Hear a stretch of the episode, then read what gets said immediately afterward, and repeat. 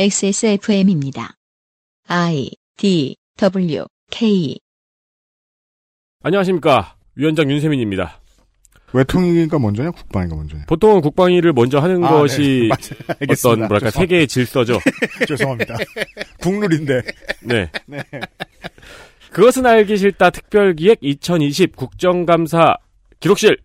오늘은 국방위의 시간입니다. 무슨 소리야 인트로가 있는데 인트로가 있어요? 아, 인트로가 있구나. 자 상조야 인트로 틉시다 지금입니다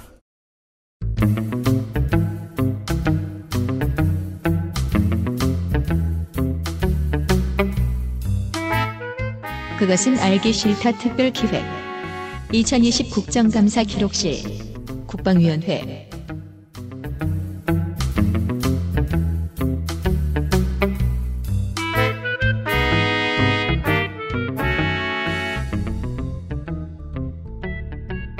도널드 트럼프는 지난주 유세 도중에 코로나19로 사람들이 사망하면 의사들은 더 많은 돈을 번다는 발언을 했습니다. 정치인이 소신이 없고 다급하면 혐오만 늘리는 실제 상황과 무관한 해석을 내놓지요. 문제는 정치인이 침착하게 소신을 반영하여 세상에 이익이 될 만한 지적을 하면 언론이 관심을 가지지 않는다는 것입니다. 소일은 외양간을 최대한 많이 고쳐놓는 국회의 시간, XSFM 그것은 알기 싫다 특별기획 2020 국정감사 기록실입니다. 저는 윤세민 위원장입니다. 저는 홍성갑 덕질 간사입니다. 유보자관입니다 국정감사 기록실 국방위원회 순서입니다 광고 뒤에 시작하도록 하겠습니다 그 어, 몇몇 분들이 제 주변에서 올해 국감이 뭐 어설프 이상하다는데 총평을 해달라고 합니다. 음. 저는 국감을 총평하지 못하겠습니다. 그건 마치 98, 99 NBA 시즌을 총평해달라 이런 말하고 똑같습니다. 그걸 가지고 불스가 3핏 했다. 이러면 총평이 끝인가요? 인류 역사를 총평해달라. 성서를 총평해달라. 근데 보통 어, 예수님이 돌아가셨다. 보통 어, 살아났습니다. 아, 어. 그렇구나. 보통 아, 그 아니지. 착하게 살아, 이 새끼들아. 그러니까 이게 성서의 총평. 성서는 총평할 수 있네. 근데 국감을 어떻게 총평하냐는 거예요. 보통 언론은 국감 보도는 안 하고 총평 보도만 하죠. 자, 그것도 매년 아, 똑같아요. 이런 것도 네. 많네요. 시집을 요약하는 것. 올해부터 그 알실이 끝날 때까지 저희의 국감 총평은 다 한 것 같습니다. 잘한 놈도 있고 못한 놈도 있습니다. 음. 네. 광고 듣고 시작하죠. 그렇다면 본연의 기능에 충실한 H&B 저주파 미니 마사지기.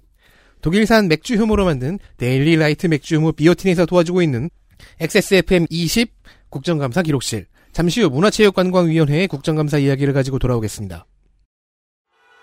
아빠, 앞으로 얼마나 더 가야 돼?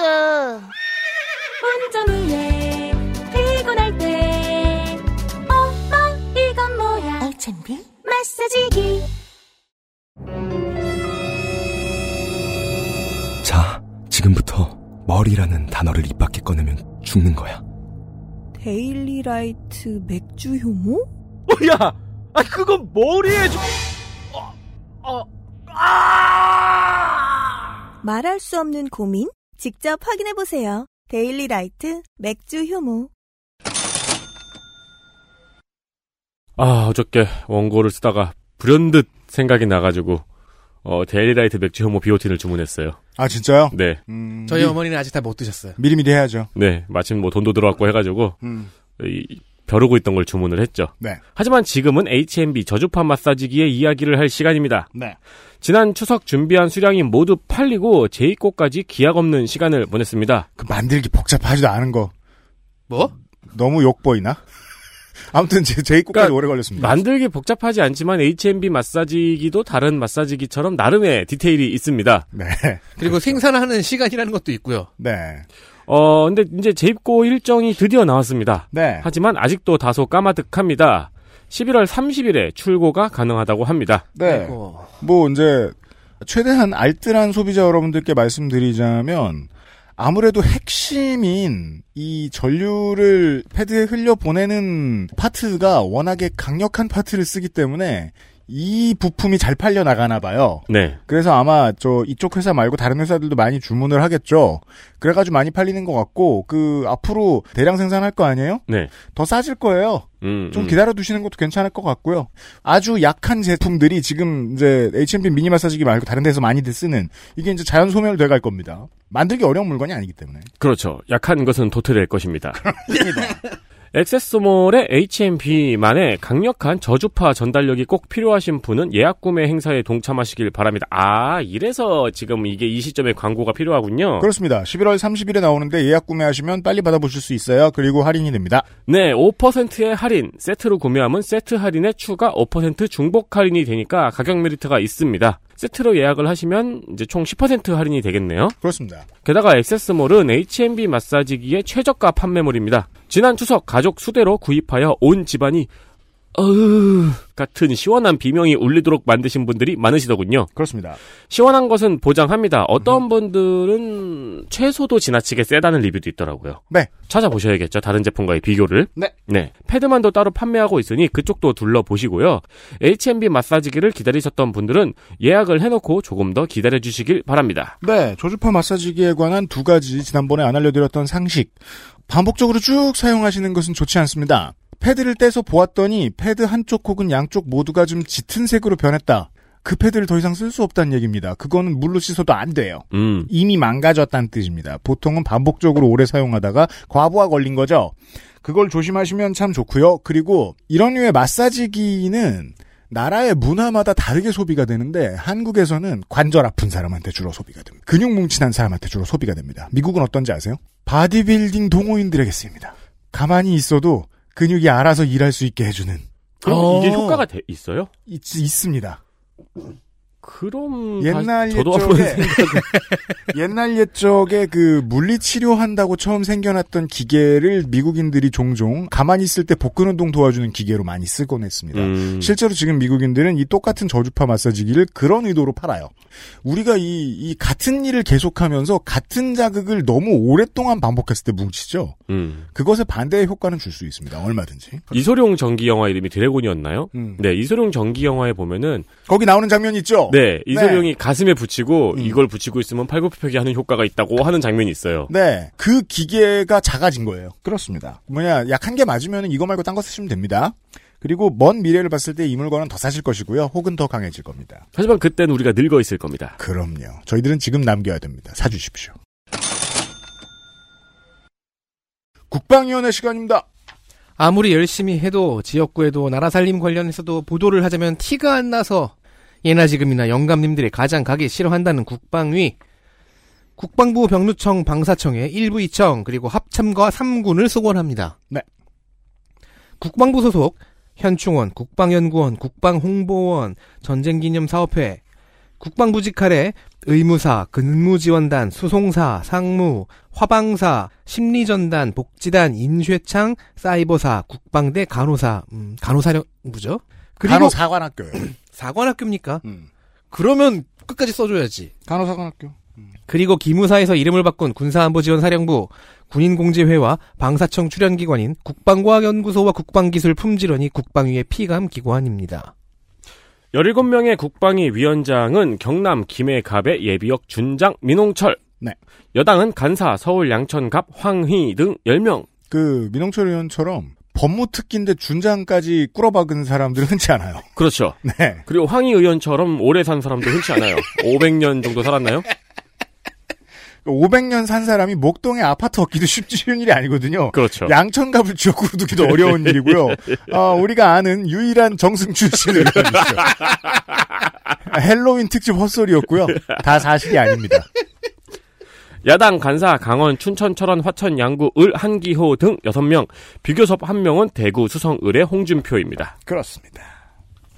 이슈들을 보시겠습니다. 우선은 전자권 전환과 관련된 이야기들입니다. 왜냐하면 전자권 전환 같은 것들이 때만 되면 흔들어주기 좋아하는 이슈입니다. 보수 언론에서. 네. 상황이 이런데 전자권 전환 안 하면 안 될까? 를 15년째 20년째 떠들고 있습니다. 이제 이제 감나무 같은 거죠. 익었다 싶으면 한 번씩 흔들어 주는 거죠. 그렇습니다.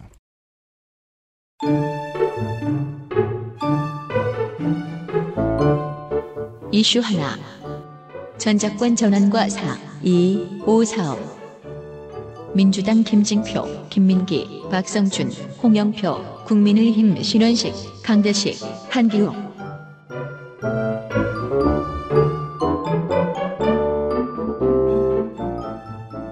전시작전 통제권 국방위 떡밥의 최고 등급이죠. 그렇습니다. 물론 뭐 핵잠과 음.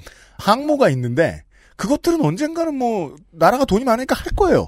감나무 얘기하니까 제가 요즘 이제 아는 지인의 집 밑에 감나무가 있거든요. 네. 근데 그 밑에 주차 공간이 아주 좋은 주차 공간이 있어요. 아 좋죠. 근데 거기에 차를 내면은 이 시즌에는 음. 감이 떨어져요. 아 좋죠. 차에. 음. 그래서 아무도 못 대고 그거를 감수하는 그 감나무 주인만 거기다 대더라고요. 아니면 트럭을 갖다 내면 새들의 화장실 스팟이 있어요. 네. 거기는 그냥 각오한 세입자는 살면 좋아요. 들은 그렇죠. 좋아요.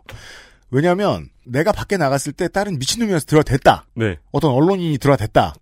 그럼 그놈은 새똥을 맞고 다시는 안 되거든요. 제, 제가 한번 댔다가 거의 카모플라주처럼 되더라고요. 예쁜 카모 있잖아요. 네. 흰검 캐모. 그렇죠. 예. 그 말라붙으면 닦이지도 않아요. 그렇습니다. 전작권이 그렇다는 얘기는 아닙니다. 네. 아무튼 그- 지우개로 닦아야 돼요, 나중에. 현재 한미의 합의는 전작권을 이제 시점을 그러니까 전작권 언제 전환할지 시점을 시기로 안 잡고 조건으로 하자는 겁니다. 그렇죠. 민주정부 처음 들어와서 시기 잡아놨더니 계속 서로 이유되면서 미루거든요. 네. 세 가지 항목이 있지만 음, 합하면 대충 한국의 독자적인 지휘 능력과 대응 능력을 갖추면 하겠다는 겁니다. 된다는 소리는 노무현 대통령이 많이 했습니다. 그, 그거 있다는 소리는. 당연히 정량적이지 않은 조건이라는 문제 제기가 이번 국감에서도 여러 번 나왔고요. 하기 싫어서 이런 조건을 되는 거 아니냐. 음, 그러니까 네. 뭐 공부 잘하면 플스 사줄게 같은 건데 공부 잘하면의 기준이 없는 거죠. 그죠? 그렇죠. 그러니까 전교 1등을 했더니 옆 학교와 비교하거나 그렇죠. 전국 석차를 논하는 것과 비슷합니다.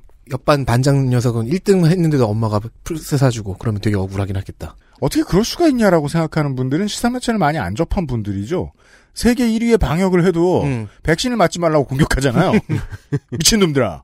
와. 근데 그게 무슨 노래 후렴이에요? 아 원래 제 머릿속의 이미지는 네. 사랑은 맛있다 해서 네. 휘성씨가 이제 후렴구에서 아, 휘성이야. 네. 휘성군 잘 지내나 모르겠네요. 저는 KCN 조조 같은 걸 생각. 비슷하지 뭐. 네, 그렇죠. 같은 시기에 활동하던 분들이니까. 네. 와. 어쨌든 대응 능력을 갖추려면은 가장 필요한 게 북한의 미사일 공격에 대응할 수 있는 MD 체계죠. 네. 미사일 디펜스. 음.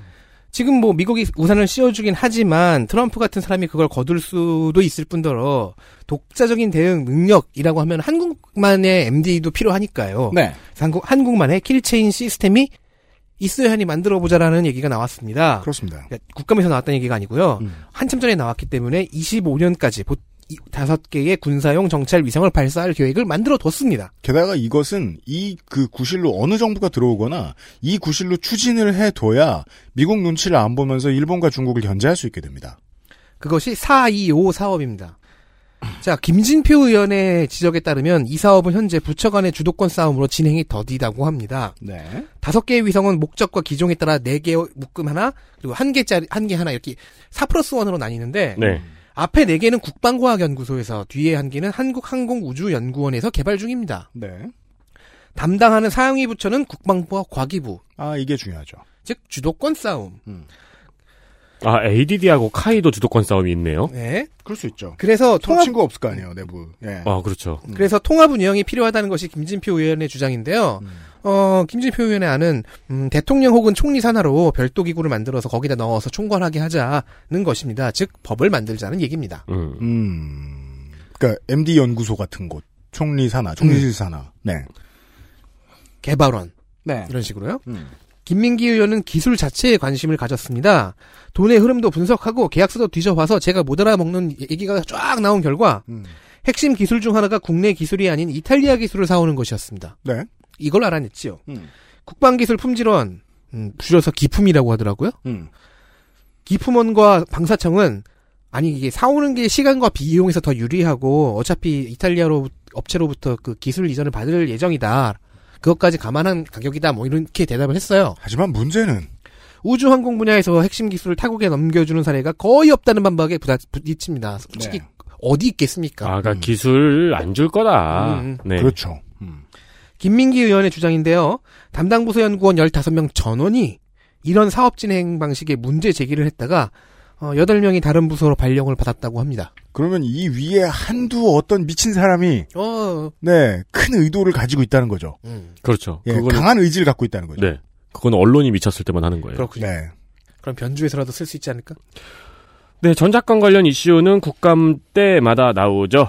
정부의 목표는 대통령 임기 내 전환이었습니다. 왜냐면 시기가 안 정해졌으니까 최대한 빨리 이걸 하면은 될지도 모르겠다. 네, 그리고 이제 대통령 임기 내 전환을 이제 이야기했던 이유가 우리가 전작권 전환이 노태우 정권부터 있었잖아요. 네. 근데 중간에 변화가 잠깐 있었어요. 음. 원래는 전작권을 전환한 다음에 한국군과 주한미군이 각자의 지휘 체계를 운용할 계획이었는데 2018년에 전작권이 반환한 뒤에도 현행 연합사 연합사령부를 미내 연합군 사령부라는 이름으로 유지를 하고요. 미래연합군 사령부. 네. 한국군 대장이 연합사 사령부를 맡고 미군 대장이 부사령관을 맡는 방향으로 합의가 되었습니다. 네. 그러니까 사령부가 그대로니까 전작권 전환에 필요한 조건들도 좀 완화가 되었겠죠. 음흠. 아무래도 변하는 게 많이 없잖아요. 네. 그래서 현재 가장 중요한 조건은 미래연합사의 완전 운용 능력, 약자로 FOC라고 하는 검증입니다. 이게 2단계고, 그리고 이어서 완전 임무 수행 능력, FMC, 보통 3단계라고 하는 이 검증을 마쳐야 되는데요. 올해 FOC 2단계 검증을 완료하고 내년에 FMC 3단계 검증을 완료한 다음에 2022년에 전작권 전환이 완료가 되는 게 정부의 목표였습니다. 네. 근데 올해 코로나 때문에 FOC 검증이 진행이 안 됐어요. 그래서 이제 언론에서도 사실상 이번 정권에서는 이제 못하는 게 아닌가라는 전망이 나왔죠. 코로나 핑계가 여기서 왜 나오냐? 군이 새로운 작전 통제의 지휘 체계를 만들어 놓은 다음에 그 수행 능력을 검증할 방법은 한미 연합 훈련밖에 없는데 네. 이번 코로나 때문에 축소가 됐다는 얘기입니다. 그렇습니다. 핑계가 생겼죠. 그렇습니다. 그리고 국정감사 기간인 10월 14일에 52차 한미 안보협의회가 있었고 공동성명이 나왔습니다. 국감장에서 질의는 그래서 전작권 전환 시기가 어떻게 되느냐에 대한 질의였습니다. 좋아요. 민주당의 박성준 의원의 질의에 서욱 국방부 장관은 한국과 미국 사이에 이견이 있다고 답변했습니다. 한국에서는 이 3단계 검증을 내년에 모두 진행하자고 주장을 했는데 음. 미국에서는 모든 조건을 완전히 충족하는 데는 시간이 걸릴 것이라고 했습니다. 질척대고 있습니다. 그렇죠. 미국에서 미루고 있는 거죠. 좀만 더 사귀자. 그러면서 방위비 분담금과 무기 구매를 다소 압박하고 있는 것이 현재 전달되는 내용입니다. 그렇습니다. 이 문제는 미군 관계자들이 하는 말이 아닙니다. 백악관이 하는 말입니다. 그렇습니다. 전작권 전환을 하려면 무기가 많이 필요하지 하면서 무기를 팔면서 전작권 전환도 안 하고 있는 거죠. 어, 또 작년 성명에는 주한미군 병력의 현 수준 유지라는 문구가 있었어요. 음. 아, 근데 이게 올해는 빠졌어요. 그렇습니다. 이 점도 민주당 박성준 의원과 국민의힘 강대식 의원이 질의를 했습니다. 이것은 도널드 트럼프의 의도입니다. 그렇죠. 도널드 트럼프는 외국 주둔 병력을 유연하게 배치하려는 의지가 있지요. 네. 그래서 그 의지가 주한미국의 감축으로 이어지는 것이 아니냐고 질의를 했고요. 서 장관은 정부의 지침이 있었던 것은 맞지만 주한민국 감축으로 보지는 않는다고 답했습니다. 답변을 이렇게 해야죠. 저. 그러니까 뭐 이제 네. 이렇게밖 이렇게 할 수밖에 없죠. 현재의 국무장관은 감축을 시사하지 않았고 네. 주한미군 이제 뭐 한미 뭐 이 뭐야 이거 그 깜보에 가- 강력한 의지를 드러냈다고 했는데 근데 이제 감축될 가능성은 있는 거죠. 그죠 그죠. 그럼요. 근데 여기서 장관이 감축될 가능성이 있습니다라고 말하면 이제 보수지들이 파티를 벌이죠. 어, 여당은 미국은 전작권 전환을 안 하려고 할 테니까 전환 시기를 못 박아놓고 진행을 하자고 이야기를 했고요. 야당은 조건이 완전히 충족되기 전에 서두르면 안 된다고 했습니다. 이런 평행선이죠. 이거는 대통령 임기 내에 가능한가 아닌가의 문제이면서도 또 다음 정권의 전작권 전환을 할까 안 할까의 문제이기도 하죠. 그렇습니다. 그래서 뭐 김진표 의원과 김민기 의원이 그 한국형 킬체인 사업을 빨리 마무리하자라는 얘기도 했던 것이고요. 예를 들어 이 경제 문제에 있어서 여당에서 가장 오른쪽에 있는 김진표 의원 같은 사람도 소속이 여당이라 국방위에 갔다 오면 이렇게 일을 합니다. 네. 저는 전자권 전환이 될 때까지 그 시민사회단체와 끈끈한 연결선을 가지고 있는 울산연합과 경기동부연합의 정치 세력들이 여당을 좀 도와줬으면 좋겠습니다. 음. 아무도 이런 말 안 하더라고요. 음. 왜 안 도와줄 거라고 생각하지? 사람인데 서로 친할 수도 있지 왜 그래? 거기서는 이제 나이브하고- 저거 저거 저거 실험실 해체하라는 싸움이 계속 지난하게 이어지고 있죠. 제가 왜 이 말씀을 드리냐면 이 좌파의 역할이 매우 중요한 게 이 시점 도중에 미군 부지 내의 유해물질 관련 조사를 지자체 의원들 수준에서 하고 있다는 것이 제가 이제 영 마음에 안 듭니다. 음, 정부 혹은 극좌에서 나서줘야 돼요. 네. 그래서 이걸 한국에게 유리한 카드로 만들어줘야 되거든요. 그래야 나갈 때, 야, 그래, 그러면은, 저, 뭐냐, 그, 앞으로 방위비를 조금만 덜 깎는 방식으로 어떻게 합시다, 뭐 이러면서, 미국이 저자세를 취해줄 수 있거든요. 음. 이 문제는 주, 미, 저, 미군이 있는 거의 모든 나라와 함께 이야기해야 되는 문제입니다. 이것은 독일의 문제이기도 하고, 일본의 문제이기도 하고, 한국의 문제이기도 하다는 거예요. 중동의 문제이기도 하고요. 네. 네. 좌파가 필요합니다, 이 시점에서는. 좌파와 진표는 이니셜이 같네요. 그럼요.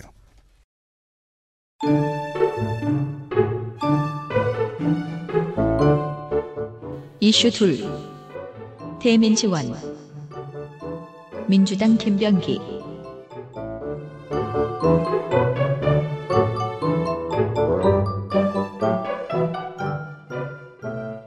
첫날 국방부 감사 김병기 의원실에 따르면 군의 대민 지원이 점점 늘고 있습니다. 엄청 늘었을 겁니다. 올해는 지금 아직 그 표로 안 나와서 그러지. 사실 딱 이 문장까지 써놓고 저는 한, 한 15분 정도 옛날 추억에 젖었어요. 힘들었거든요. 대민전 안 나갔어요. 좋겠다. 전방이라서. 전 대민주당 안 나갔어요. 후방이라서. 전 딱 그 중간이라서요. 특히 다사다난한 올해 41만 5천 명이 대민 지원을 나갔다고 하는데 잠깐 눈물 닦고 이게 지금 사병 규모를 감안하면 사병으로만 생각하면 거의 모든 사병이 나갔다고 봐야 되는 수준의 숫자입니다. 네. 통계에 안 잡힌 농촌의 소규모 일선 돕기까지 합하면 숫자는 더 늘어날 것입니다. 그럼요. 일단 올해의 저 41만 5천이라는 숫자는 그 이전 3년 동안의 대민 지원 숫자를 다 합친 것보다 많습니다. 올해 진짜 많군요. 코로나19 때문입니다. 그리고 김병기 의원은 값싸고 질 좋은 노동력을 동원하는 거 아니냐고 푹 찔렀습니다. 좋은 지적입니다. 찾아보니까 딱히 관련 법률도 없습니다. 생각해보면 네. 이게 저 김병규 의원의 질의를 제가 저 찾아보고 알게 된 건데 그 민간에서 군을 필요로 할때 음. 그게 이제 뭐, 뭐, 시정부, 뭐, 저 뭐냐, 정부든 아니면은 지자체든 민간에서 군을 필요로 할 때 관련된 법률이 거의 없다는 건 군이 곧 정부였던 우리나라의 DNA를 표현해주는 것이 아닌가 싶기도 해요. 그렇죠. 나오라면 나와! 그렇죠, 그렇죠. 네. 예, 물론 국민 군인은 국민- 임자 곁에는 내가 있잖아! 뭐? 물론 군인은 국민을 보호하는 직업이긴 합니다. 음. 그렇다고 그게 곧 대민 지원의 근거가 되긴 어렵죠. 생각해보면 다른 국가에서 군인이 대민전하는 장면을 본 적이 없는 것 같긴 하네요. 나와도 뭐 경비서 주고 그 정도입니다. 음. 네. 그, 저, 군 노조 있는 나라에서 이랬으면 큰일 났습니다. 그죠? 네. 규정 어딨냐고. 음. 보너스 줘야 된다고. 음. 재난관리법의 15조 1항이 병력 동원의 근거라고 여겨졌으나 2016년 철도 파업 때 병력이 동원된 사건을 재판한 때 음, 근거가 안 된다는 판례가 나왔습니다. 즉 법적 근거가 없습니다. 네. 그럼 뭐 끌려 나왔다 치죠. 음. 보상과 처우는 어떨까요? 법적 근거가 없는데 잘했겠습니까? 코로나 확산 때 지원을 나갔던 간호장교들, 고성 산불 때 제- 대민 지원을 나갔던 장병들을 떠올려 봅시다. 그 사진들이요. 심지어 이게, 이게 이, 저, 저, 간호사의 이 장교들은 임관전에 이 생도들은 임관 직후에 갔나요? 임관 직전에 갔나요? 이런 걸로 알고 인간 있어요. 하자마자. 하자마자요. 네. 아, 그쵸. 그, 그- 저, 첫 배치 되기 전에. 네. 예. 그 날 출발한 걸로 기사가 났던 걸로 기억합니다. 음. 국방부에서 말하는 처우를 요약하면 대충 이렇습니다. 식사 지원, 휴식 보장, 봉사활동 반영 블라블라. 이건 거의 인턴 모집이죠. 더 나쁜 거 있는데? 알바 모집? 아니요. 포로 수용소. 식사 제공. 휴식 보장. 장난 하나. 아, 수용소에서 무슨 봉사활동 반영을 합니까? 아, 그- 그거 필요 없, 그니까 써주나 아. 마나. 참고로 제가 블라블라라고 했는데 이 블라블라는 김병기 의원의 워딩입니다. 왜 나머지는 읽을 필요도 없다는 아. 뜻입니다. 봉사활동 경력을 군 경력 증명서에 넣어준다는데 사실 이거 제대로 써먹기도 어렵죠.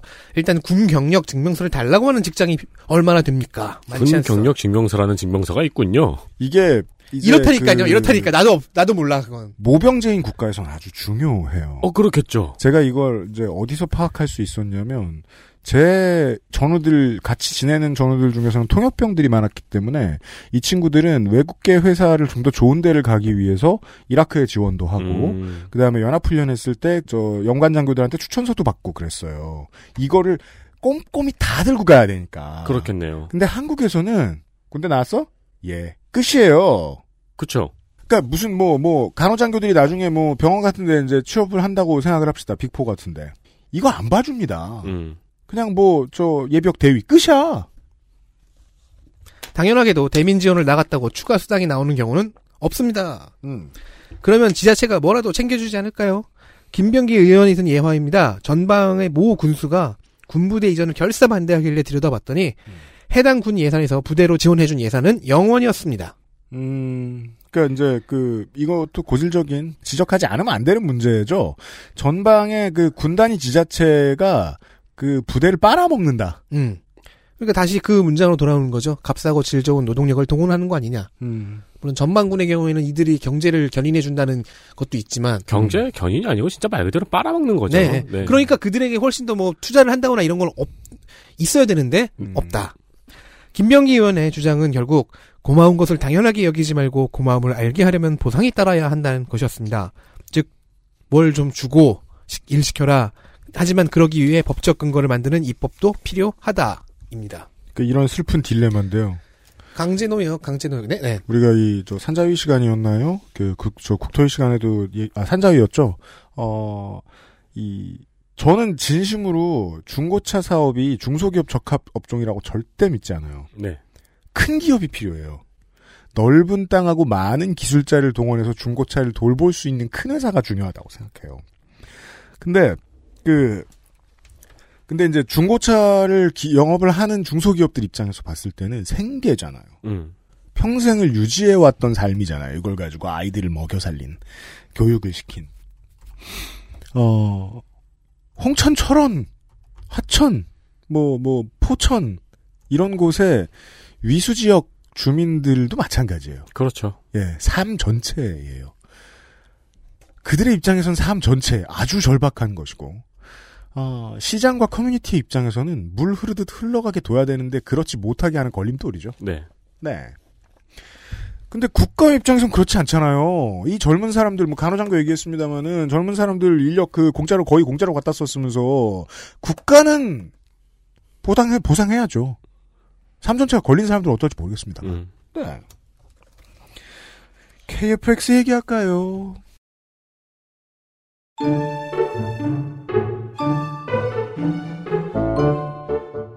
이슈 셋.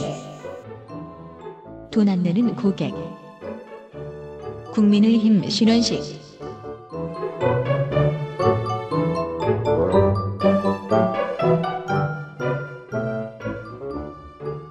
지난번에 누워서 아세안 속으로 방송에서 저희가 우리나라가 인도네시아와 한국형 전투기 KFX의 공동 개발을 하기로 했다는 걸 말씀드린 바 있습니다. 아세안은 우리나라 무기의 큰 손님입니다. 네, KFX는 한국형 전투기입니다. 코리아 파이팅 X.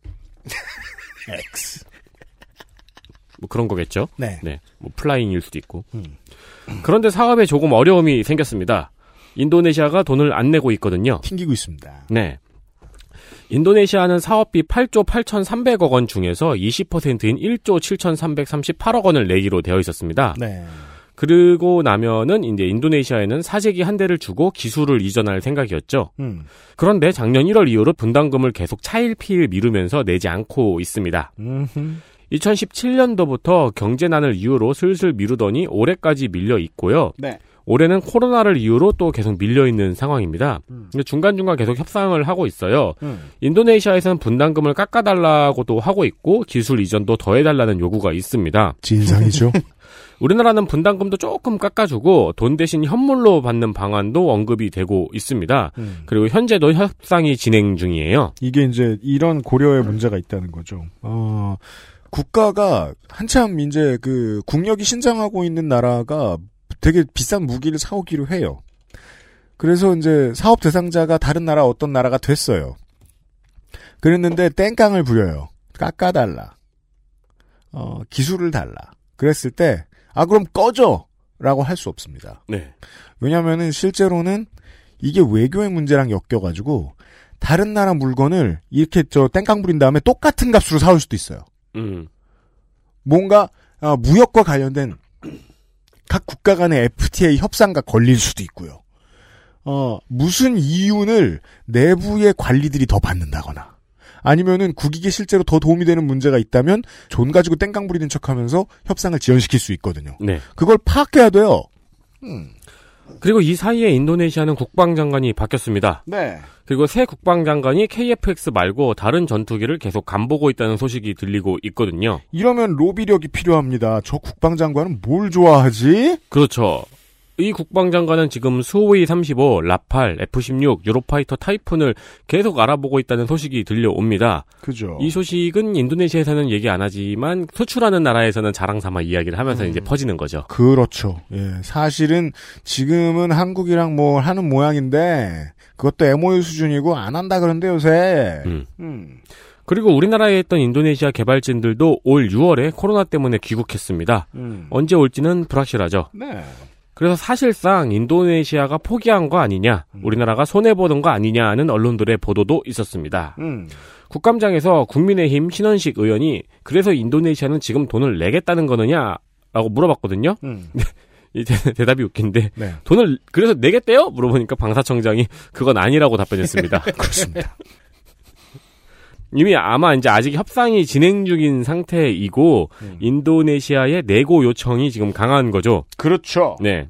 이게 그 현장 내고인데 그 일이라는 게 그런 식으로 돌아가는 거예요. 그, 문 대통령이 만나가지고, 오케이 사인을 받고 나면, 그다음부터는 이제 협상팀의 역량으로 비치니까 죽어라 해야 될 거 아니에요. 네.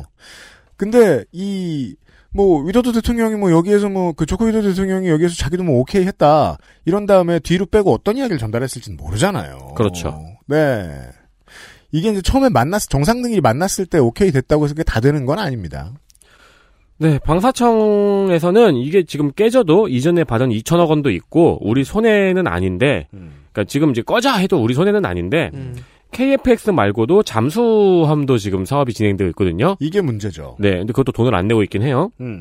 그리고 이제 또 다른 아세안 국가들하고 앞으로 거래를 해야 됩니다. 음. 이 인도네시아는 우리나라 방산산업의 큰 손이기도 하고요. 당연합니다. 아니, 인도네시아는 지금 아세안 전체가 전 세계 무기 산업의 큰 손이에요. 네. 네. 거기서 인도네시아는 4억이에요, 인구가. 그래서 많은 언론인 혹은 로비스트 이런 사람들이 그 중국과 아세안 사이에 영해 분쟁이 계속되길 바래요. 네. 예. 지속적으로 돈을 많이 벌고 있는 나라들이 무기를 자꾸 사니까요. 그러니까 음. 그래서 이제 이런 점을 다 염두에 두고 지금 꺼져라고 할 수는 없다고 발표했습니다. 이미 단기적으로는 이득이긴 한데 더 장기적인 안목을 보자면은 음. 그러니까 지금, 2천억 벌려고 이거 음. 개발하진 않을 거 아니에요. 그- 그렇죠. 지금 깰 순 없다. 어, 디지 신문사 중에서 인도네시아 자꾸 이러면 참을 인도네시아라고 기사 제목이 있던데. 뭔 소리야? 그러니까 참을 인. 한국이 계속 참아주고 있다는 뜻을 이제 네. 어필하는 기사 제목이죠. 아재일보겠죠. 네. 아재 경제라든가. 아, 그리고 이제 인도네시아가 지금 다른 전투기를 간보고 있잖냐라고도 물어봤습니다. 음. 우리 전투기를 사실상 포기한 거 아니냐라고도 물어봤는데 이 질문에는 KFX가 2026년 개발 예정입니다. 음. 근데 인도네시아가 그때까지 아무것도 안 사고 있을 것 같지는 않다고 답변했습니다. 음. 솔직 담백하네요. 네. 좋습니다. 아 방사청장이 주로 이런 캐릭터더라고요. 좋네요. 아니 그리고 그때까지 전력 공백이 있으면 안 되니까요. 그죠? 어, 군사정권 후예들이 정권을 못 잡기 시작하면서 가장 그 기대를 많이 했던 분야 중에 하나가 방산비리의 문제입니다.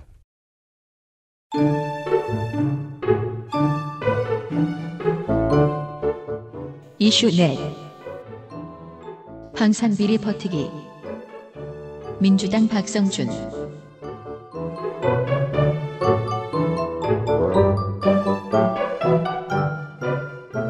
그 2017년 군의 피복류를 납품하는 섬유들사의 대표가 구속됐습니다. 음, 입찰 담합 하도급 혐의였습니다. 좋군요. 구속된 것이. 당연히 방사청은 입찰 자격을 박탈을 했지요. 어. 그런데, 대표는 계속 입찰에 참여하고 싶은 겁니다. 아, 아, 우리 이거 뭔지 알아요. XSAM. 네. 그건 아닙니다. 아니야? 뭐 입찰에 가, 가고 싶잖아요. 음. 그래서 계속 입찰에 참여했어요. 아, 예를 들어. 우리 청취자분들이 굉장히 많습니다. 저는 청취자 여러분들을 존경에 맞지 않아요. 거짓말. 어. 그렇지만 개진상 있죠. 아 그렇죠. 아, 그래서 이제 그, 어, 직원들과 아, 편집자들의 길을 쇠하게 하는 이런 진상 음. 고객을 이제 블락을 해놔요. 이제 스팸 처리를 해놔요. 네.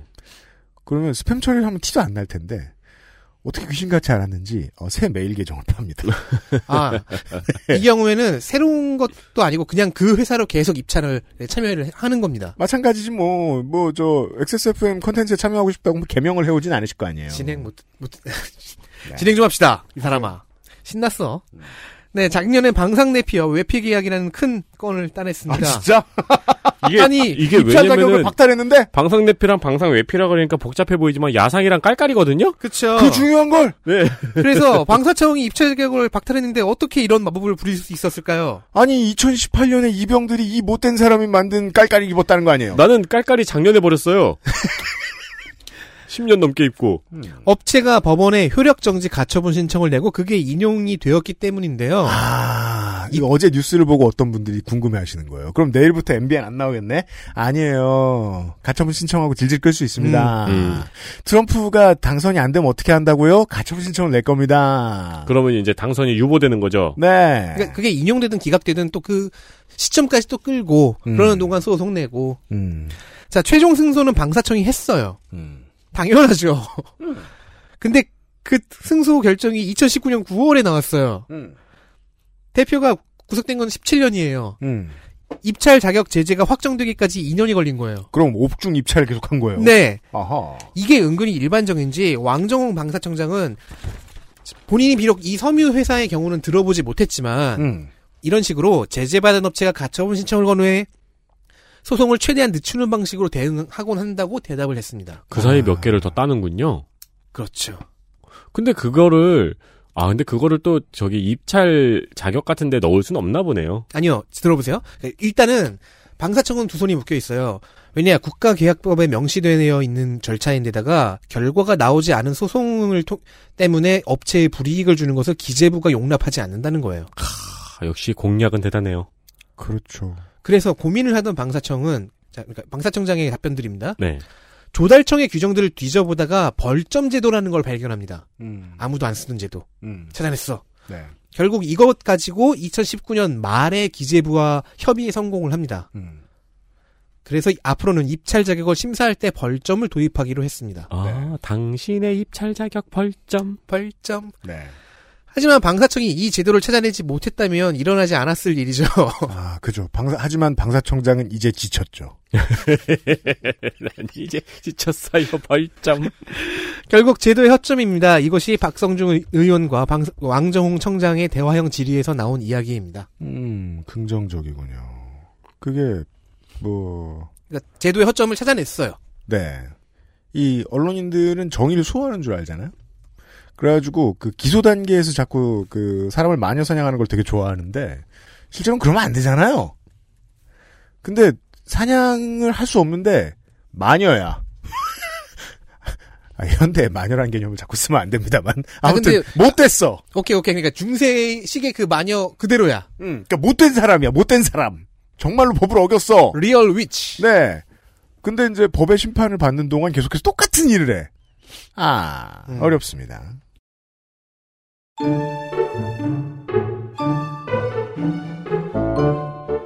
이슈 다섯 현대중공업 KDDX 수주와 도둑 촬영 그리고 지역의 입장 민주당 서른 민홍철 국민의힘 이채희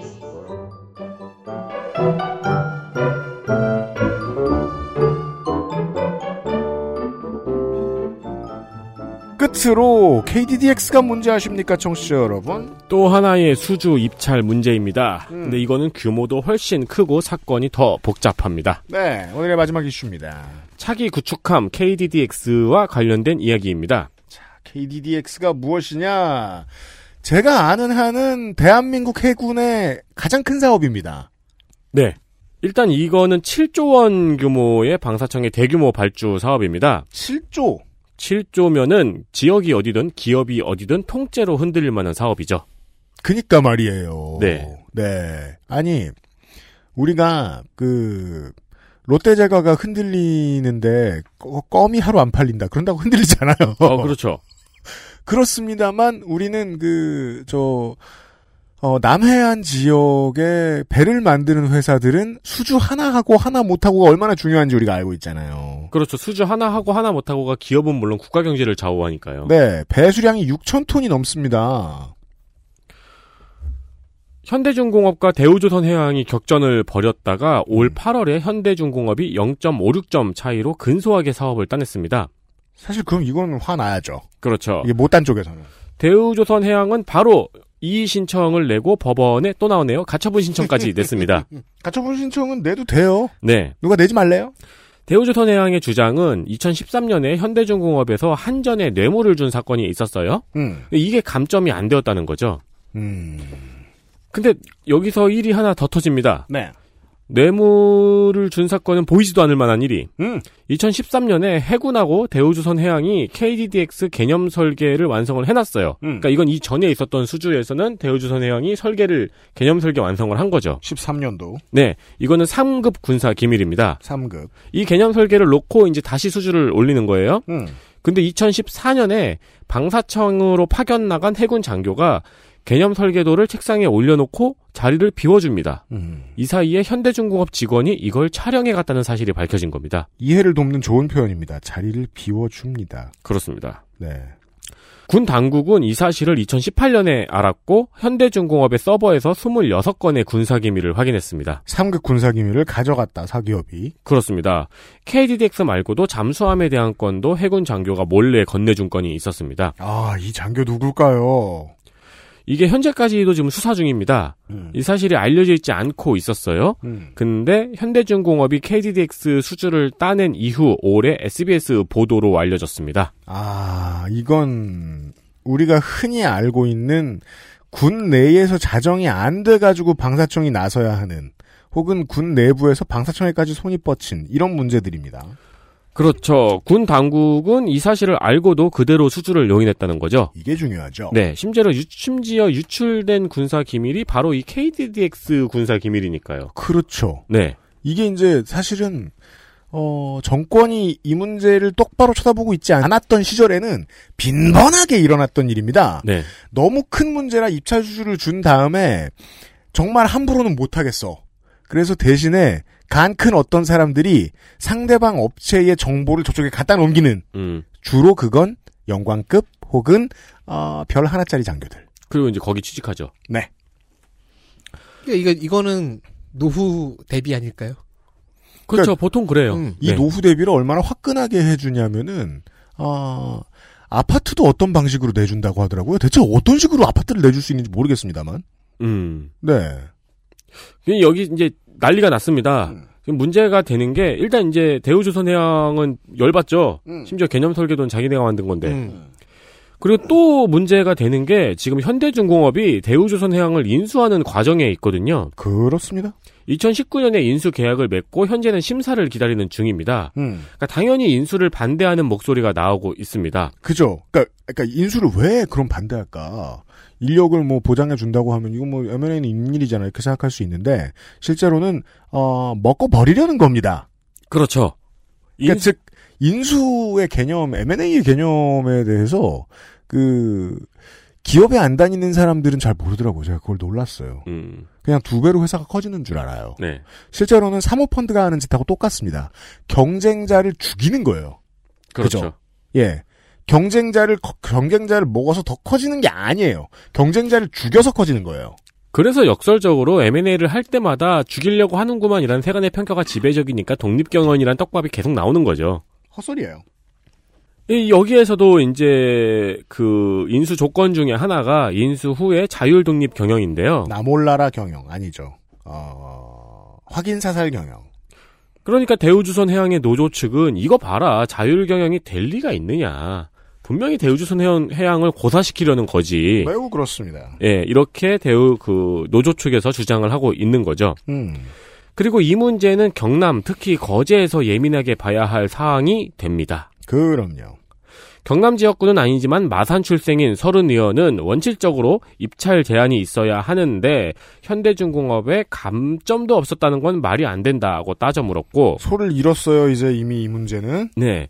김해가 지역구인 민홍철 위원장도 불법 촬영한 자료가 KDDX 수주에 어떤 영향이 있었는지를 확실하게 따져야 한다고 발언했습니다. 음.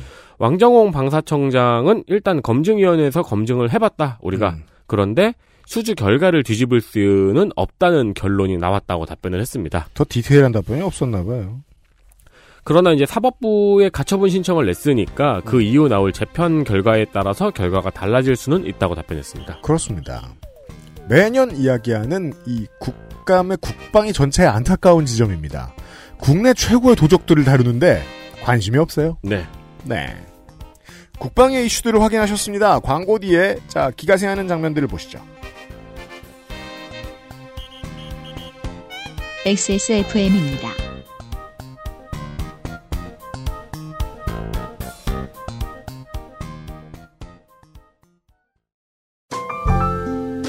오랜만에 엄마 보고 왔더니 마음이 짠하더라고. 허리도 많이 굽어지고 주름살은 어찌 그리 많이 들었대. 그래도 전에는 머리숱은 많았었는데 지금은 그마저도 휑한 느끼는 거야. 엄마, 아들이 잘 챙겨드리진 못해서 죄송해요. 이제부턴 그중 하나만이라도 제가 챙겨볼게요. 그, 그거 있잖아요. 그거. 말할 수 없는 고민? 직접 확인해보세요. 데일리 라이트 맥주 효모. 얘들아, 난 진짜 괜찮다. 효도할 때, 선물할 때, 엄마 이건 뭐야? 알찬비? 마사지기. 자 장면 시간입니다. 이채익 의원이요. 장면 하나. 이채익 의원이 왜 화를 내세요? 네, 아까 말씀드린 KDDX 수주에 대해서 서른 의원이 질의를 하는 시간이었습니다. 음, 어, 이채익 의원은 왠지 안절부절하는 모습을 보입니다. 그리고 질의 시간이 끝났는데 왜 가끔 의원들 마이크 꺼지면서도 질의 약간 의- 이어가잖아요. 그렇죠. 질의를 조금 이제 계속 하려고 하니까 갑자기 맞은편에 이채익 의원이 소리를 버럭 하고 지릅니다. 진짜요? 네. 때렸나? 아 어, 아니 암기를 던져서 암기. 질의 시간이 끝났는데 왜 계속 질의를 하냐고 버럭하고 지르는 거예요. 음. 근데 국감장에서 이건 굉장히 흔히 있는 일이잖아요. 음. 거의 매 질의마다 있는 일이잖아요. 그리고 지금 이, 지금 이게 어떤 뭐 정쟁거리도 정쟁 이슈도 아니고 그러니까 이 위원장도 깜짝하고 놀란 거죠. 음. 네. 어, 서른 의원은 아니 이치혜기 의원이 왜 화를 냅니까? 라고 물었습니다. 그렇죠. 사실 이치혜기 의원이 왜 화를 내는지는 모두가 알고 있습니다. 이치혜기 의원은 지역구가 울산 남갑이기 때문이죠. 그리고 음. 양산이 고향이죠. 네. 그러니까 이 KDDX 수주를 지금 울산에 있는 현대중공업이 받았는데 음. 서른 의원하고 김홍철 이 위원장이 계속 그거 문제 있다고 하니까 그걸 조마조마하면서 듣고 있었던 거예요. 아 내네 고향과 내 지역구. 그렇다고 소리를 안 예. 내자니. 네. 그럼 이채익 의원의 마인드를 지금 읽을 수 있네요. 화는 안 났어. 근데 화는 내야 돼. 네. 타이밍을 봤, 봤어요. 그럴 때 어색한 화를 내죠. 그쵸.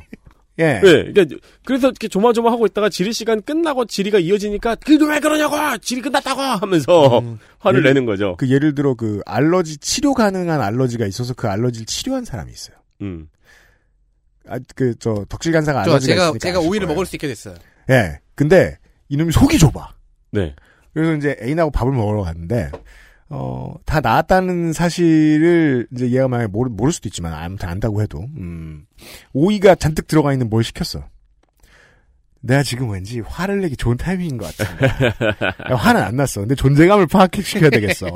왜냐면은 어 울산에 저 뭐냐 유권자들이 보고 있거든. 보고 그렇죠. 있다고 생각하거든. 네. 아, 어, 화하면 큰일 났는데 어떡하지? 그때 어색할 때 화를 내게 되는 겁니다. 네. 콜라 시킬 때 메뉴 다 나왔는데. 그렇죠.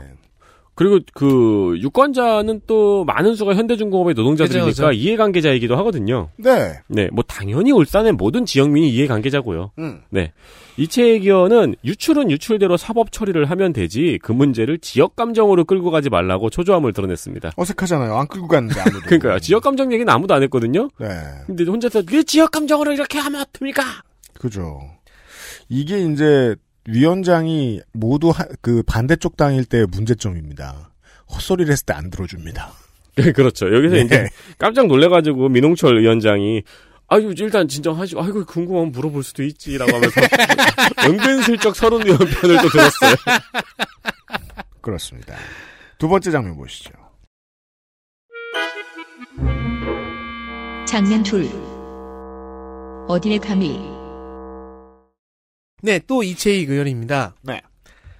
그래도 아, 장면에 나오는 의원은 장면에만 나옵니다. 그래도 국민의힘 이채익 의원은 울산 남구갑에서만 3선을 한 중진입니다. 네. 그런데 이제 제가 국방위를 쭉 보던데 너무 지나치게 디테일한 정쟁, 그러니까 그 공무원 피살 사건에 관련한 음. 것들이나 가끔 시- 그렇 가끔 나오는 또 낮은 퀄리티의 질이 이런 거에 되게 괴로워하고 있었어요. 음. 그러다가 이채익 의원의 차례가 처음 되었을 때 제가 기대를 한 것은 인지상정입니다. 네. 음. 그렇다면 중진의 질의를 보도록 하지요. 음. 2017년도 B64 출신 장성이 전체의 20%였다고 합니다. 사실 2000년대와 90년대를 생각해보면 겁나 오른 건데요. 과정이죠. 네. 어, 계속 볼게요. 2019년도에 B64 출신 장성은 32%라고 합니다. 음. 이게 문제라고 합니다. 어, 보수 정당은 이걸 싫어합니다. 적어서는 아닙니다. 이게 문제라는 그 근거를 들어보죠. 아, 그래요? 적어서가 아니래요? 뭐가 근거야, 그럼? 특정한 출신이 중심이 되는 조직 이거는 바람직하지 않지만은 파격이라는 이름으로 완전 특히 이 사관 생도들의 명예를 상당히 질파했던 인사는 이 용납할 수 없다. 우리 야당 입장에서는 분명히 지적하지 않을 수 없습니다. 물론 저는 이 놀리고 싶은 건 아닌데요. 어, 이채익 의원은 터키 사관학교 출신의 어, 터, 터키 군인 넘어가고요. 터키 군인들 중간에 긴 침묵은 이채익 의원의 스피치 그대로입니다. 그리고 약간 본인도 아 이게 말이 안 되는데. 그러니까 20% 32% 이게 적어서가 아니라 너무 많다는 겁니다. 아니에요. 터키 군인들을 적게 했었기 때문에. 그런가? 아니, 말도 못하는데 말의 의미도 잘 네. 형제나라. 모르긴 하겠어요. 근데 자 비육사 출신들이 장성이 되면 생도들의 명예가 떨어지나 봅니다. 그리고 사관생도라고 표현했잖아요. 음. 그럼 삼사관학교는 사관학교가 아닌 걸까요? 그게 아니면 다, 다 같이 떨어지는 걸까요? 그게 저 저 이것에 대해서 아래 위가 있다고 생각하는 사람들의 화법 중에 하나예요. 삼사교를 어떻게 표현하느냐에 대해서가. 그러니까 후자라면 이상한 논리입니다. 삼사 출신의 장성이 나오면 삼사 생도들의 명예가 육사 생도들 것과 함께 떨어집니다. 그렇게 생각하는 겁니다. 터키. 물론 출신 학교만 트집 잡은 것은 아닙니다. 음. 문재인 정부에서 임명한 김용우 육참 총장은 전임자보다 3기수 아래였다고 합니다. 생각해보면요, 전임자보다 기수가 위인 것은 흔한 일은 아닙니다. 그리고 안 그러냐? 사람은 늙는데? 아. 그리고 김용우 장군 다음에 육참 총장이 지금 장관하고 있는 서욱 장군이었거든요. 네. 음. 서욱 장관은 전임자보다 두 기수 아래입니다. 그러니까 즉 기수 배려가 안 됐다는 얘기를 하고 싶은 그러니까 2년 거예요. 동안 다섯 기수나 하락한 거라고 이채익 의원은 개탄을 했습니다. 뭐라고 말했습니까? 문제는 이러한 기수 파괴가 군 인사에서 중요시되는 세대 교체의 흐름을 거스르고 기존 조직을 와해시켰다. 저는 그래 보는 겁니다. 여전히 무슨 말인지 모르겠습니다. 아니 이거는 좀 그 국내 정치 상황상 우려를 표할 수밖에 없는 게요. 어 군에는 군 조직만 있지 무슨 조직이 있다고 기존 조직이 와해됐단 말을 합니까? 그러게요. 좀 하나 회가 있나요? 쿠데타가 일어났나요? 그리고요. 아니 그러니까 이게 터키인 조직이 있는 거야 지금 육단에. 예. 그리고 왜 터키라 그래 갑자기? 어, 다, 그 다음 기수들을 치- 치- 채용한 것이 왜 세대 교체의 흐름을 거스르는 거죠?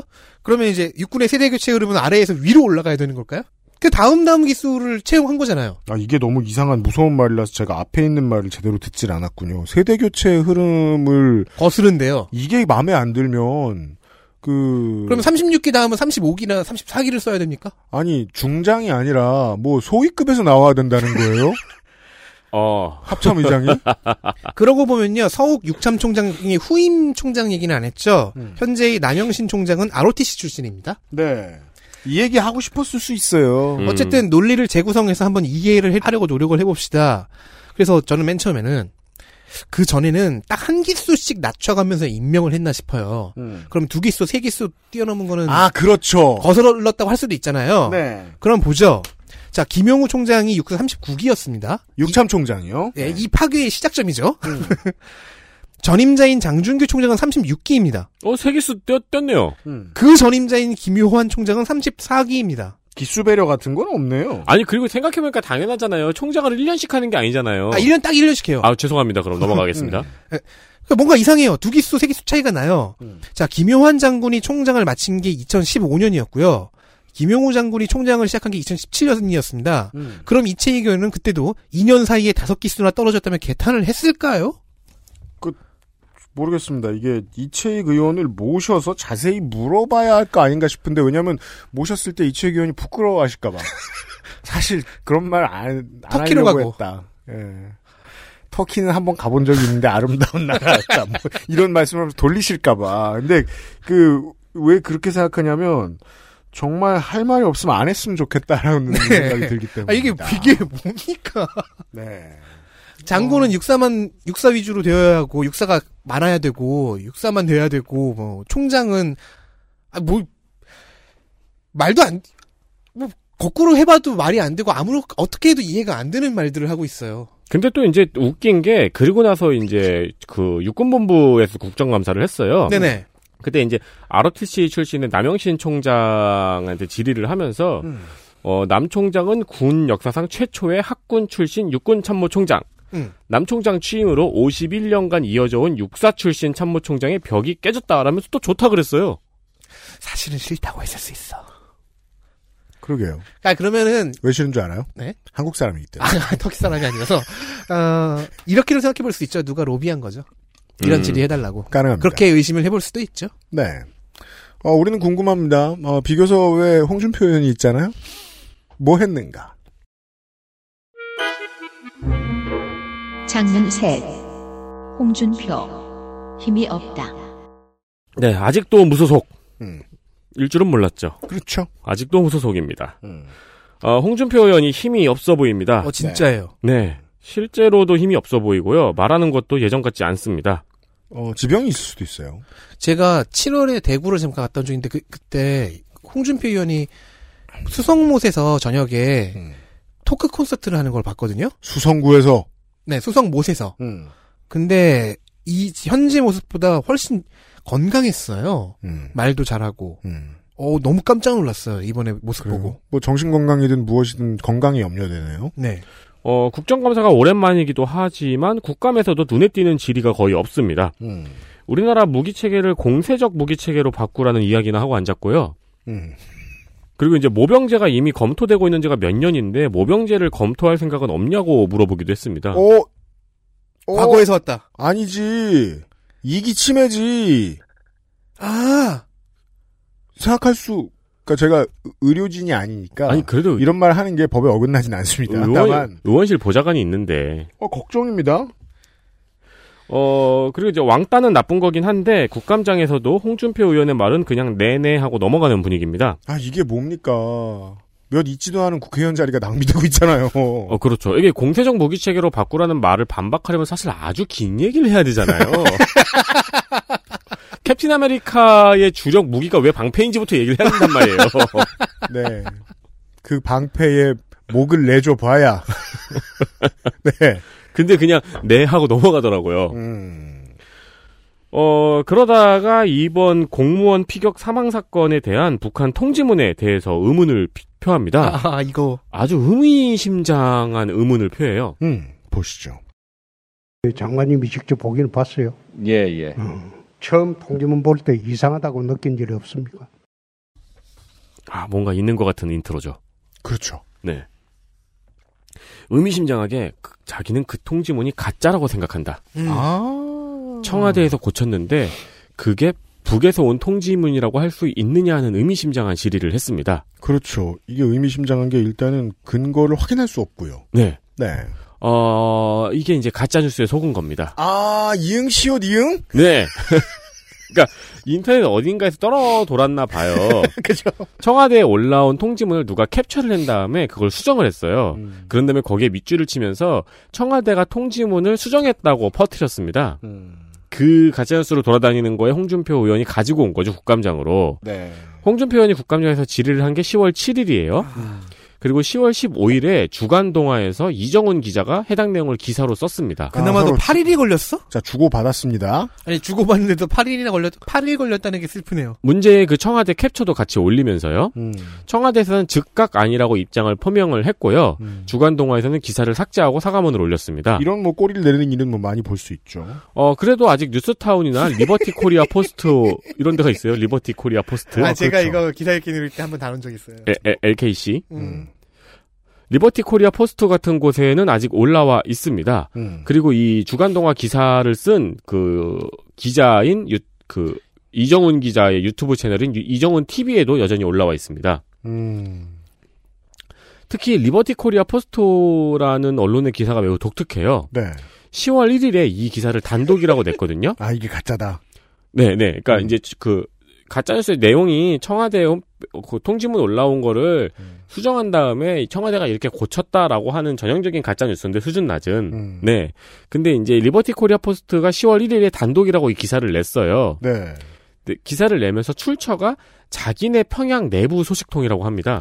우리의 국법에 어긋나지 않는다면 사기예요. 그렇죠. 사기가 아니라면 국법에 어긋나요. 네.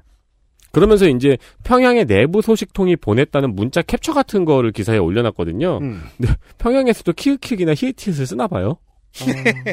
다 사람 사는 데니까. 우리 쪽 뭐 글이 아닙니다. 키읔키읔 이런 식으로 보냈더라고요. 뭐 쓴다면 뭐 LOL이나 LMFAO보다는 뭐 키어키어를 쓰지 않을까. 키어키어를 쓰지 않을까. 그리고 평양에서 문자는 또 어떻게 받았는지 굉장히 생소합니다. 그러게요. 그러니까 이게 인터넷 어딘가에 돌아다니다가 칠치치 못한 홍준표 의원이 주운 거죠. 음. 그리고 이후 주간동화가 뛰었던 거죠. 네. 네. 근데 이게 당연히 들킬 가짜뉴스잖아요. 그러니까 그렇죠. 언론도 의원실도 이 정도를 검증할 능력이 없다는 게 굉장히 의아스럽습니다. 그러게 말입니다. 그 이게 정치 성향과 무관하게 어, 정치와 관련된 것들을 다루는 사람이 부지런하면 그 부지런함은 양심에서 오는 것 같아요. 최근에 정말 많이 느끼게 되는 게 국감쯤에 올라올 자료들을 정리하다가 보면 자신의 어, 정치적인 의도와 맞지 않는 팩트들을 발견할 수 있을 거 아니에요. 네. 그걸 부지런하게 고칠 수 있는 사람들은 보통 양심이 있어야 돼요. 아무리 봐도. 음. 그런 생각밖에 안 듭니다. 게으름은 모량심과 관련이 있습니다. 그래서 적어도 국감에 나오는 사람들이라면 그러니까 아니 그래도 대선 후보였는데 였는데. 그런 의원실에서 이, 이 수준 낮은 가짜뉴스를 들고 와가지고 이걸 국감장에서 이야기한다는 것 자체가 심각하죠 문제가. 요즘 대선 후보 야권의 대선 후보들 마음이 급해져가지고 어, 윤석열 까기 바쁘죠. 네. 네. 반 벽에 바뀌었죠. 어? 어라? 이 검찰 개들 개혁해야겠어. 이러면서 네. 자 마지막 이슈입니다. 장면 넷. 공부할 것이 너무 많다.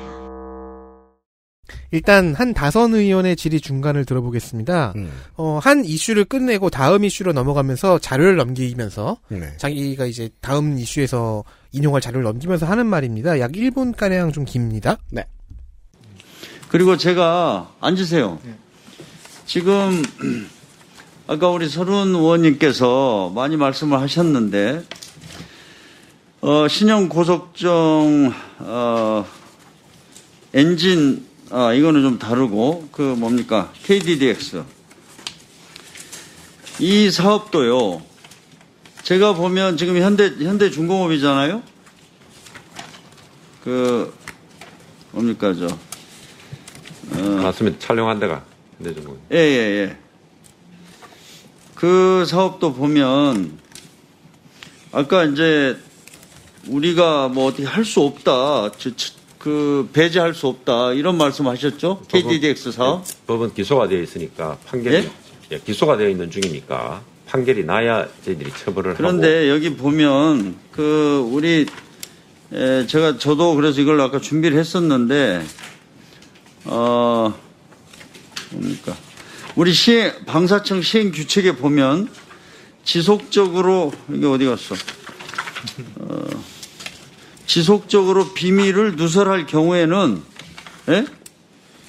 비밀을 누설 어 저런 말투로는 지속적으로 무슨 비밀을 누설해도 아무도 기억하지 못할 거예요. 그러니까 지금 이 1분 15초 정도 되는 동안 계속 자료를 뒤적거리면서 내가 찾 지금 인용해야 되는 자료가 어디 있는지를 찾으면서 말을 지금 계속 못 하고 있는 어, 거예요. 멋지네요. 75초 동안 말을 하면서 아무 말도 하지 않았어요. 들어보면요, 저 어떻게든 진행을 하려고 하는 하면 하는 그 뒤로 계속 뭔가 종이를 뒤지는 소리가 나요. 그리고 계속 뒤지고 있었어요. 그 시간 벌려고 아까 했던 질의 방사청장한테 한 번 더 했네요. 네. 그렇죠. 아 그리고 방사청장이 그래서 막 답답하니까 거들어 주잖아요. 그러니까 이것만 들으면 D- KDDX가 고속정인 줄 알 수 있습니다. 뭐 빠르긴 하겠지. 이러면서 네, 이게 뭐야? 민주당의 민주당의 사선 홍영표 의원이었습니다. 음. 그러니까 다선의 노련함을 보여주는 경우가 많은데요. 네. 아닌 경우도 있어요. 그러니까 음. 한 사람이 말이죠. 어쩔 때는 노련함을 보여주다가 어쩔 때는 이렇게 하는데 이번 국감에서 홍영표 의원은 많이 말을 절고 자료를 못 찾고 하는 모습들을 보여줬습니다. 공부 많이 못했나 봐요. 여당에서만은 아니고 야당에서도 비슷했습니다. 음. 같은 방사청 국감에서 공격 헬기 사업의 타당성 연구 이슈 딱 하나만을 물고 늘어진 집념의 삼선 한기호 의원이 PPT를 놓고 어, 방사청장과 이렇게 대립하면서 설명을 하던 부- 그 중간의 일입니다. 네. 이렇게 다니면서 카이의 얘기를 계속 듣고 반영을 하는 거죠.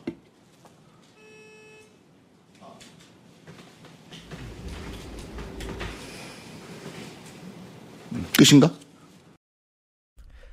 PPT가 끝인지 아닌지를 모르는 거죠- 겁니다. 아, 본인- 예, 예, 예. 물론 PPT가 끝난 건 아니었는데요. 그 다음 PPT 다음 장은 한참 지난 후에 논리 전개에 써먹을 자료였습니다. 음. 즉 자신의 자료를 완벽하게 파악을 하지 못한 상태에서 음. 국감장에 들어와서 질의를 한 모습입니다. 그냥 그런 모습들을 보여드렸습니다. 이렇게 준비가 덜 된 다선들도 가끔 존재합니다. 네. 이채이것만이 아니고요. 네. 그래서 PPT 구석에 표시를 해놓으면 좋아요. 네, 페이지 수나 네. 페이지 수 같은 거 말고 의원실은 또 페이지 수 적어놓으면 저 숫자가 뭔지 음. 모르니까 그냥 노란색 조그만 삼각형 같은 걸로 표시를 해놓으면 좋습니다. 그래서 그 류호정 의원 같이 본인의 PPT를 본인이 이제 넘기고 하는 그런 의원들이 음. 초선 의원들이 어, 다시 눈에 밟히더라고요. 조금 더 유능하다고 보시면 될 것 같아요. 네, 아니 대학교 졸업한 지 얼마 안 된 의원들은 음. 잘하죠, 확실히. 남이 넘겨줘도 금방금방 파악을 하고 천하천 양구 이제 삼선이죠. 이 사람이. 저는 이게 지난번에도 보고 그런 느낌을 좀 받았는데 국방위의 다선은 기대가 좀 안 돼요. 왠지 모르겠지만. 네. 이세 이분들 빼고 엘리트 플레이어입니다.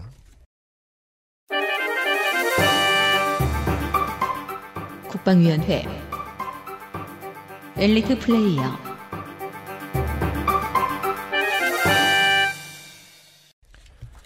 더불어민주당 서울 동작갑의 김병기 의원입니다. 보통 국방위는 거시 담론과 거대 사업을 많이 다루잖아요. 음. 그 중에서도 발을 땅에 붙이고 디테일한 사안을 잘 챙기는 의원입니다. 말도 안 되는 군대 아들 특혜 논란 때문에 잠깐 퇴장한 것만 기사에 나갔습니다. 아, 네. 네. 음. 그 저 고맙다고 뭐 먹을 거 사다 준 그거. 죽, 죽, 아프다고 죽 사다 준 걸로. 네. 그거 가지고 이제 잠깐, 어, 그, 언론에 보도도 되고 무리가 있어서 제가 잠깐 퇴장하겠다고 음. 했는데, 이제 야당에서도, 아니, 아프면 죽정수는 원래 사다 준다. 음. 라고 하면서 이제 넘어갔었죠. 네. 그래서 이제 정작 중요한 질의들은 알려지지 않았습니다. 음, 군사기밀 그러게요. 자료, 네. 음. 군사기밀 자료가 방산업체 홍보 영상으로 쓰이겠음을 지적해서 해당 영상이 모두 삭제되도록 했습니다. 요즘은 이제 이런 문제가 궁금하시면 찾아보실 수 있는데요. 그 네이버 다음 말고 구글링을 해보시면 작은 규모의 그 인터넷 언론사들은 이걸 베껴 쓰든 취재해서 쓰든 쓴 다음에 잘 지우질 않아요. 네. 대신에 큰 언론사들은 뭐 네이버에 저, 기- 저 뭐냐 올라가 있거나 이런 언론사들은 거의 다 지워버렸습니다. 이걸. 네. 왜냐하면 그 전에 이제 이게 터- 이걸 터트렸을 때 음, 어떻게든 정쟁에 써보려고 다들 올리긴 올렸거든요. 네네네. 어, 하지만 이제 방산업체 홍보 영상 겸 군사 기밀은 이제 찾아보기가 좀 어렵습니다. 네. 아까 대민지원 얘기도 김병기 네, 의원의 그러니까요. 작품이었고요. 좋은 아이템입니다. 더불어민주당 경기 수원무 김진표 의원입니다. JP. 음. 말투가 느긋하고 재미가 없는데요. 이슈를 선정하는 건 괜찮았습니다. 네. 국감 질의의 평균 퀄리티가 조금 하락하니까 이제 노련한 다선들은 부각이 되네요. 네, 알겠습니다. 그 내일 아 내일이 아니군요. 잠시 후에 외통위 시간에 제가 다시 한번 좀 지적을 할 텐데 여당이 무엇을 잘하는지를 짚고 싶습니다. 김진표를 국방위로 돌렸어요. 김진표 같은 중진 중에 중진, 개파도 있는 사람이 국방위에 갔는데 힘을 쓸 수 있는 게 없습니다. 두 가지. 김진표를 말할 수 있는 두 가지. 대기업 편과 종교 편인데 국방위에서는 할 수 있는 게 없습니다. 그러니까 이슈를 선정하는 다선 특, 특유의 경험에서 나오는 그 능력들이 발휘되는 거죠. 네. 그거 웬 할 수 있는 게 딱히 없으니까. 김진표의 장점을 쓰고 있습니다. 네. 쇼미더머니에선 할 수 없는 일이죠. 네. 한 점만 둘이 이렇게 콜라보 해가지고 했- 하도 재밌겠네요. 한 번쯤 해볼 만한데 그렇죠. 시도를 안 하더라. 네. 민주당 서울 중구 성동구 을 박성준 의원입니다. 데이터 분석이 날카롭고 업데이트도 빠릅니다. 야당의 공격을 방어하는 능력에서도 두각을 나타냈지만 본인 질의에서도 무거운 현안의 포인트를 잘 짚었습니다. 네. 어, 언론인 출신 욕 안 먹으려면 남들보다 훨씬 잘해야 됩니다. 그렇죠. 네. 네. 더불어민주당 경남 김해갑 민홍철 의원입니다. 위원장이요. 첫날 오전에 야당 간사가 삐쳐서 안 나오고 어 정쟁 이슈에 크게 기대해서 진행된 국방위 저희들이 이제 그 우리 팀이 그 정쟁을 잘 피해서 이, 이 방송을 준비를 한 거죠. 문제는 그 정쟁을 빼면 양이 너무 줄어듭니다. 그렇죠. 그래서 실제로는 계속 그 얘기만 했다는 사실 실제로는 알아주셨습니다. 그 얘기만 계속했습니다. 그러니까 장, 네. 국방위에서 유능한 야당 의원 중에 하태경 의원도 있잖아요. 감사는 되게 음. 잘하잖아요. 하태경 의원도 거기 끌려가니까 그쪽으로 차출되니까 진짜 쓸만한 질의가 없는 거예요. 야당 쪽에선. 그러니까 하태경 의원이 자신의 아까운 시간을 갖다 바쳤다고 해석하는 게 네, 맞을 것 아, 같아요. 그 시간과 아, 굉장히 아까웠어요. 그러니까 실제로 야당 의원은 그냥 무조건 피살 사건 이야기만 했어요. 네. 그렇게 이게 지- 그 음. 기존의 레거시 미디어 종편 뭐 TV 라디오 이런 곳에서 이게 이제 중요한 야당의 시간이니까 정쟁으로 뭐 이런 것들을 하- 그게 제일 나쁜 소리예요. 야당의 시간이 일면의 정쟁으로 나올 만한 문제를 하루 종일 얘기하라고 야당의 시간이 아니라고요. 나라를 잘 다스리냐 마느냐를 얘기하는 거지 전반에. 어쨌든 그렇게 정쟁 이슈에 크게 기대어 진행된 국방위를 무리 없이 진행시킨 공이 좀 크다고 봅니다. 덕분에 정쟁 중에도 고성이나 파행 위기가 뭐 딱히 없었고요. 여야 모든 의원들에게 질의 시간을 되게 푸짐하게 챙겨주더라고요. 아 예. 뭐 이 정도로도 베스트에 꼽힐 정 꼽힐 만큼 이번 국감이 아, 국방위 국감은 정쟁과 의미가 적은 디테일에 매달린 정도가 좀 심했습니다. 그리고 네. 야당 간사도 잘 달래서 데리고 왔죠. 네. 제가 하도 첫날 오전에만 안 나오고 제가 하도 요새 못되져 있어가지고 사람이 청취자 여러분들이 갑자기 그 아저씨를 듣다 말고 언론인들을 가엽게 여기고 언론인들을 좋아할지도 모르겠어요. 왜요? 아 너무 싫어하니까 한쪽에서. 그니까요. 그러면 좋아하는 마음이 생기죠. 그쵸. 네. 근데 걔네들이 이렇게 안 미쳤으면 이 국방이 국감 이렇게 안 흘러갔을 겁니다. 와. 예. 마지막. 민주당 경기 부천 을 서른 의원입니다. 어, 역시 정쟁 방어 역할을 가장 크게 했어요, 사실은. 네. 어쩔 수 없어요. 음. 네. 근데 그 와중에 군대에서 돈이 새는 곳을 잘 찾아서 짚었습니다. 네, 여러분들 지금 많이 보셨습니다만은 어, 여당은 다선 의원들이 상당히 많이 국, 저, 국방위에 배치가 됐습니다. 네. 본인들이 오고 싶어서 왔을 리가 없거든요. 당이 이거 줄을 그러니까 일단 저는 이해찬 대표가 지금 얼, 얼핏 이해찬 전 대표가 얼핏 머릿속에 지금 지나가고요. 네. 당이 지금 배치시킨 것 같습니다. 국방위의 다선들을 좋은 선택이었네요. 네. 여기까지 국방위 시간 보셨습니다.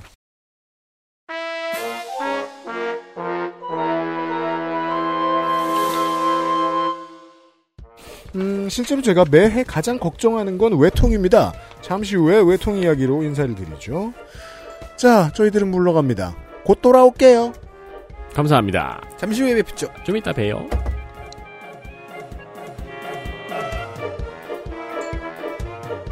XSFM입니다. I D W K